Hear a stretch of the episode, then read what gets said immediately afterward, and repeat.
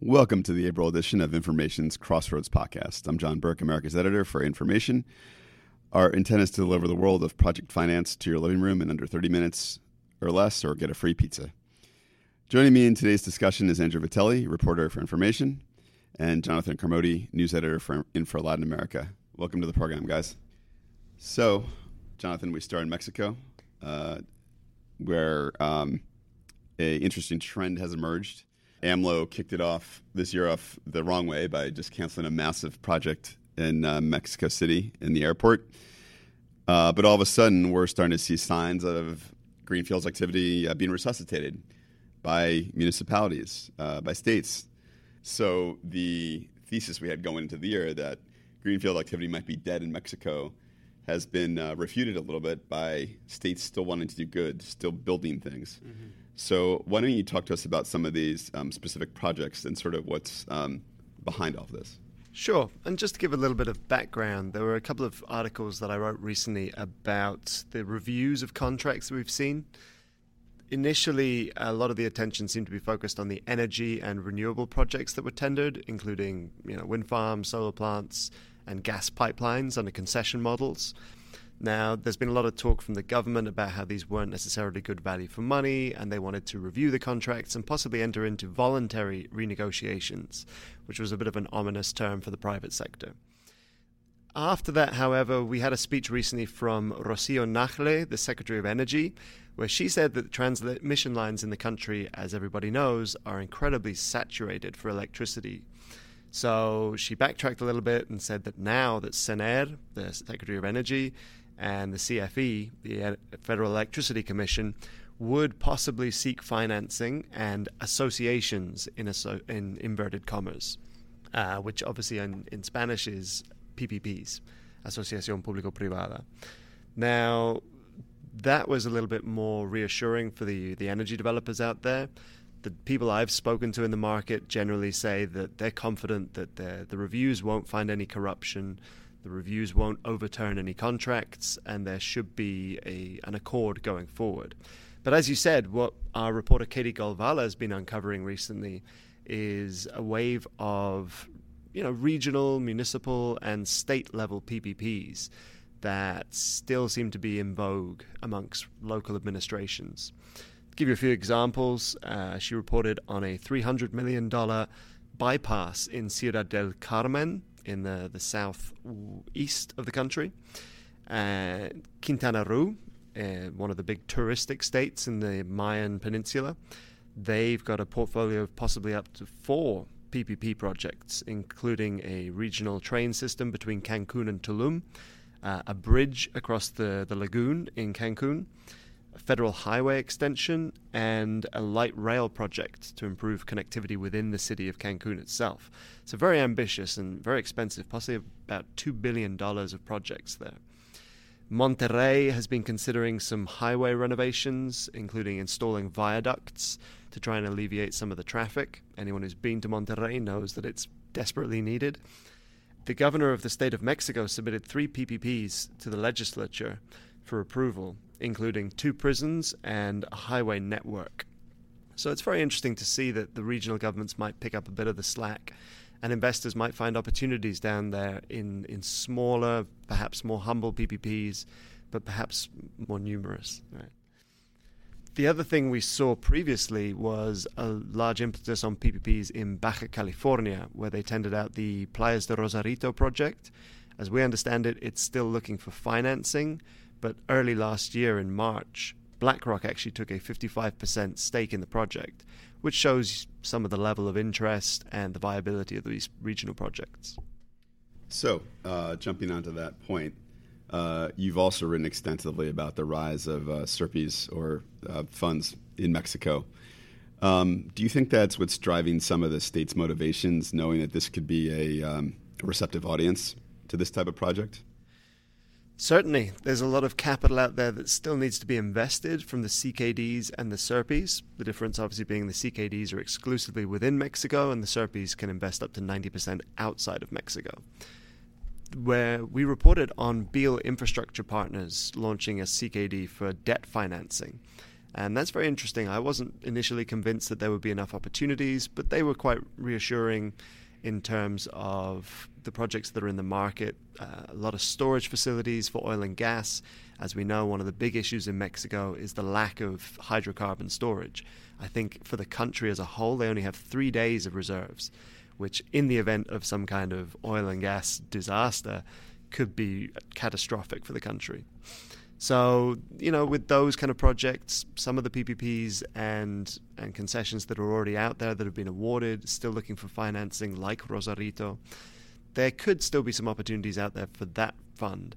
But it will be interesting to see where infrastructure funds start to allocate those resources as the federal pipeline appears to be drying up.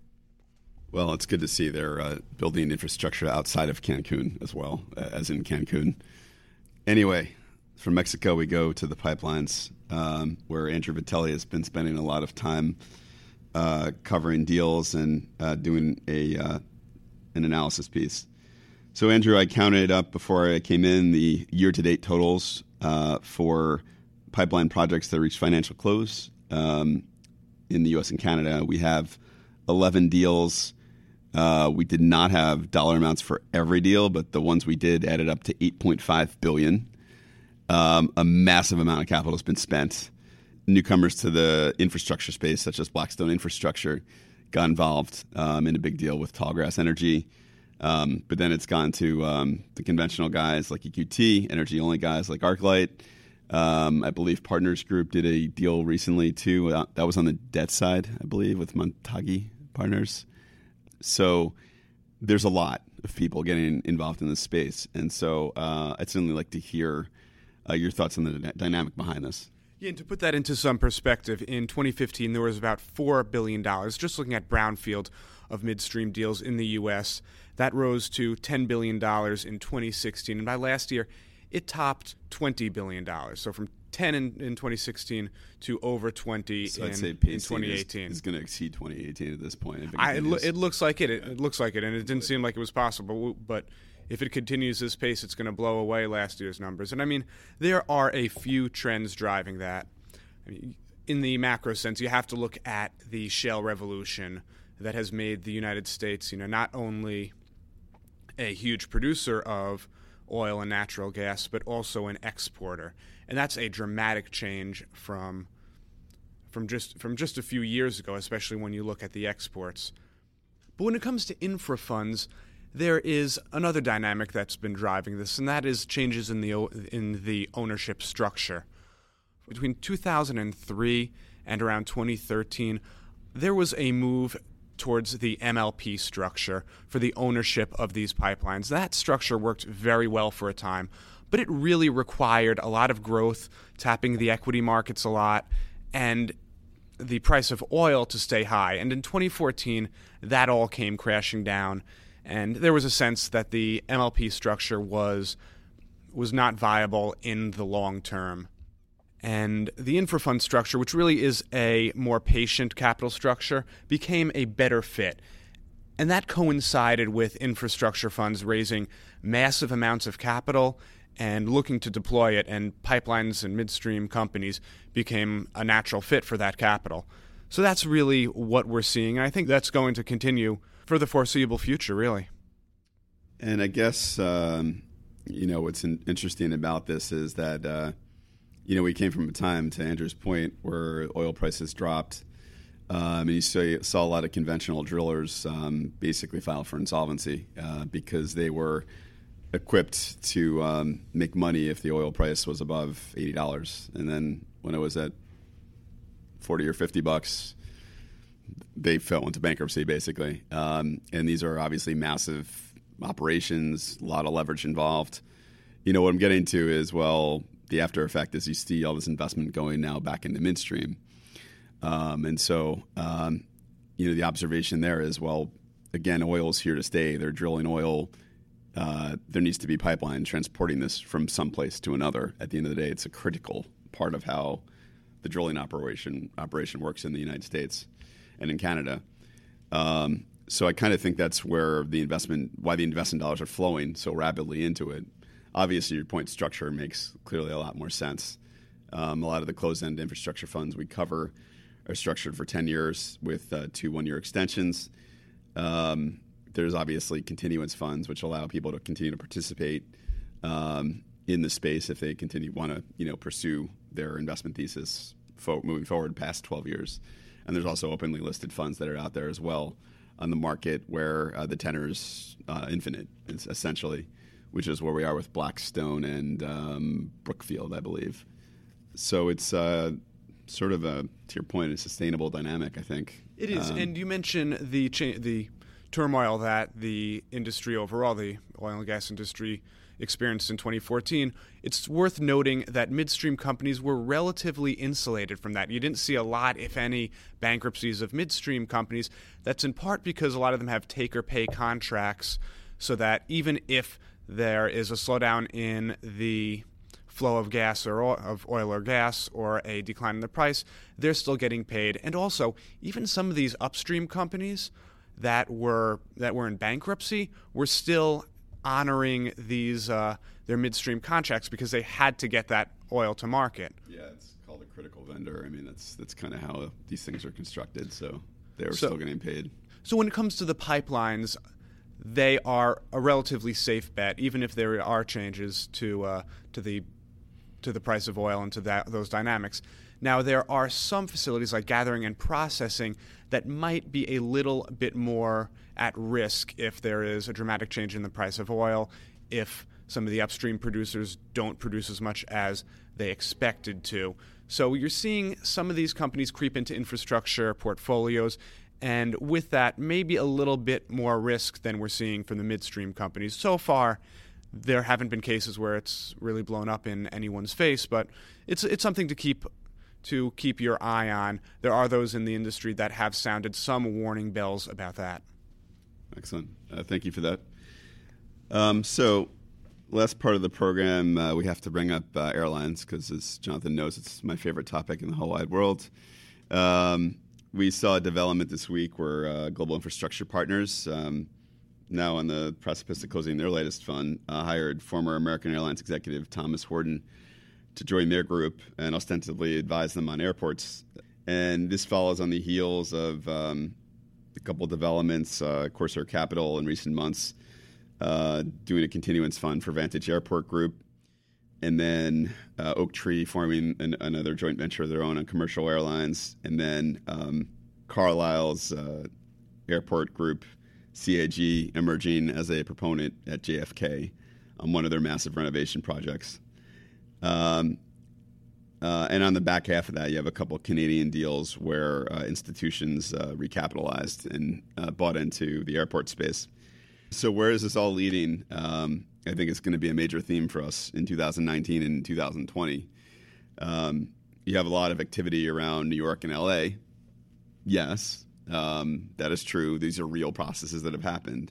And then the question is kind of then what? You know, we have a um, a project in St. Louis that everybody's looking forward to, and you know seems to be a lot of investor interest in, and everybody's asking about, well, when's the RFQ going to get released? Um, you know, that's something for people to watch. Um, and the question is, well, then what? Um, so I feel like that's a, a game we're going to be playing um, this year, particularly in the U.S. Um, in terms of where these investor dollars are going to flow. Um, but I guess the good news is is that I guess the FAA at least is supporting this. They have the reauthorization bill from last year, which does give a federal subsidy if you want to look at doing something with your airport. We'll reimburse you. So continuing that theme, uh, Jonathan, I know you've done some work on a uh, a project that's sort of apart from the mainstream airports that are out there uh, in Florida. So why don't you tell us about it? Yeah, the Airglades International Airport Plan has been accepted as part of the FAA authorization program as one of America's first truly private airports. It's a cargo facility that looks to shift the cargo handling operations from Miami International Airport about 100 miles north, um, taking goods like um, frozen food and, and, produce that's coming from South America. Uh, all the way closer to the consumers. So if you move the airport north, you're obviously much closer to the federal highway networks that you're going to distribute to. So there's going to be cost savings involved there. They're going to have some storage facilities. They're going to be able to do customs there.